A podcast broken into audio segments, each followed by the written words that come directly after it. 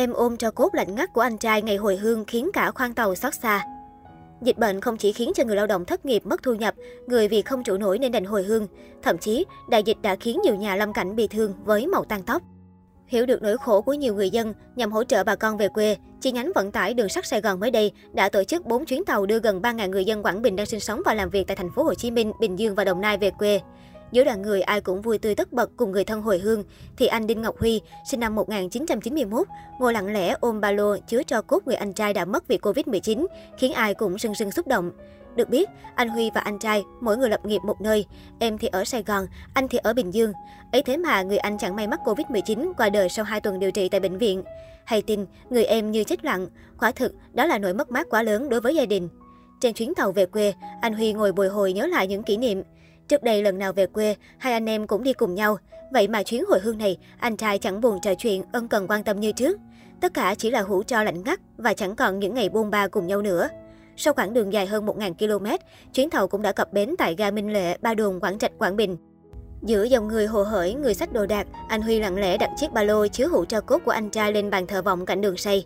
Cẩn thận đặt hũ tro của anh trai ngay ngắn trên bàn thờ, người em tiến hành sát khuẩn xung quanh ba lô rồi thắp nén nhang để đón anh trở về. Sau ngày tháng bôn ba tha phương lập nghiệp, chúng ta về nhà rồi. Đoạn clip ngắn ghi lại hình ảnh này khiến nhiều người không kìm được nước mắt, ai cũng xúc động thương xót. Có lẽ đây là chuyến về quê cuối cùng của anh Huy cùng người anh trai đã khuất. Kể từ đây, người quá cố bỏ lại những hoài bão, ước mơ của tuổi xuân trai tráng về yên nghỉ nơi quê nhà.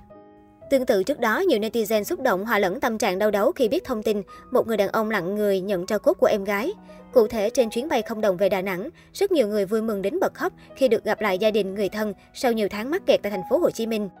Trong dòng người vui mừng vì đoàn tụ ấy, có một người đàn ông cũng tới đây để đoàn tụ với người thân, nhưng trên gương mặt là những giọt nước mắt chảy dài.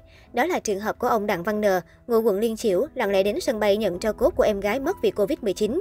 Ông Nờ nghẹn ngào kể, con gái ông được lên chuyến bay không đồng cùng với cho cốt cô ruột về với quê hương Đà Nẵng sau nhiều tháng mắc kẹt ở thành phố Hồ Chí Minh. Em gái của ông N là bà Đặng Thị A, hưởng dương 59 tuổi, mất vì Covid-19.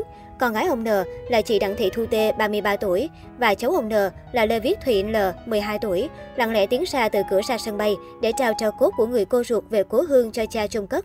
Chị Tê không thể cùng đưa cho cốt về nhà lo hậu sự vì mới tiêm một mũi vaccine nên phải đi cách ly tập trung.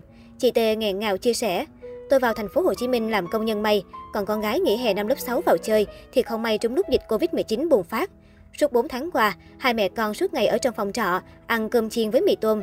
Rất may lần này, có chú Trần Hùng Phong, Phó Chủ tịch Hội đồng Hương Đà Nẵng tại thành phố Hồ Chí Minh đã giúp đỡ tiền cách ly, sắp xếp cho hai mẹ con tôi được mang cho cốt về trên chuyến bay hồi hương này. Được biết, vì hoàn cảnh khốn khó nên bà A, em gái ông N phải xa quê, lặn lội vào thành phố Hồ Chí Minh làm giúp việc. Bà không lập gia đình và có tiền sử bệnh phổi. Khi đang điều trị ở bệnh viện thì nhiễm Covid-19.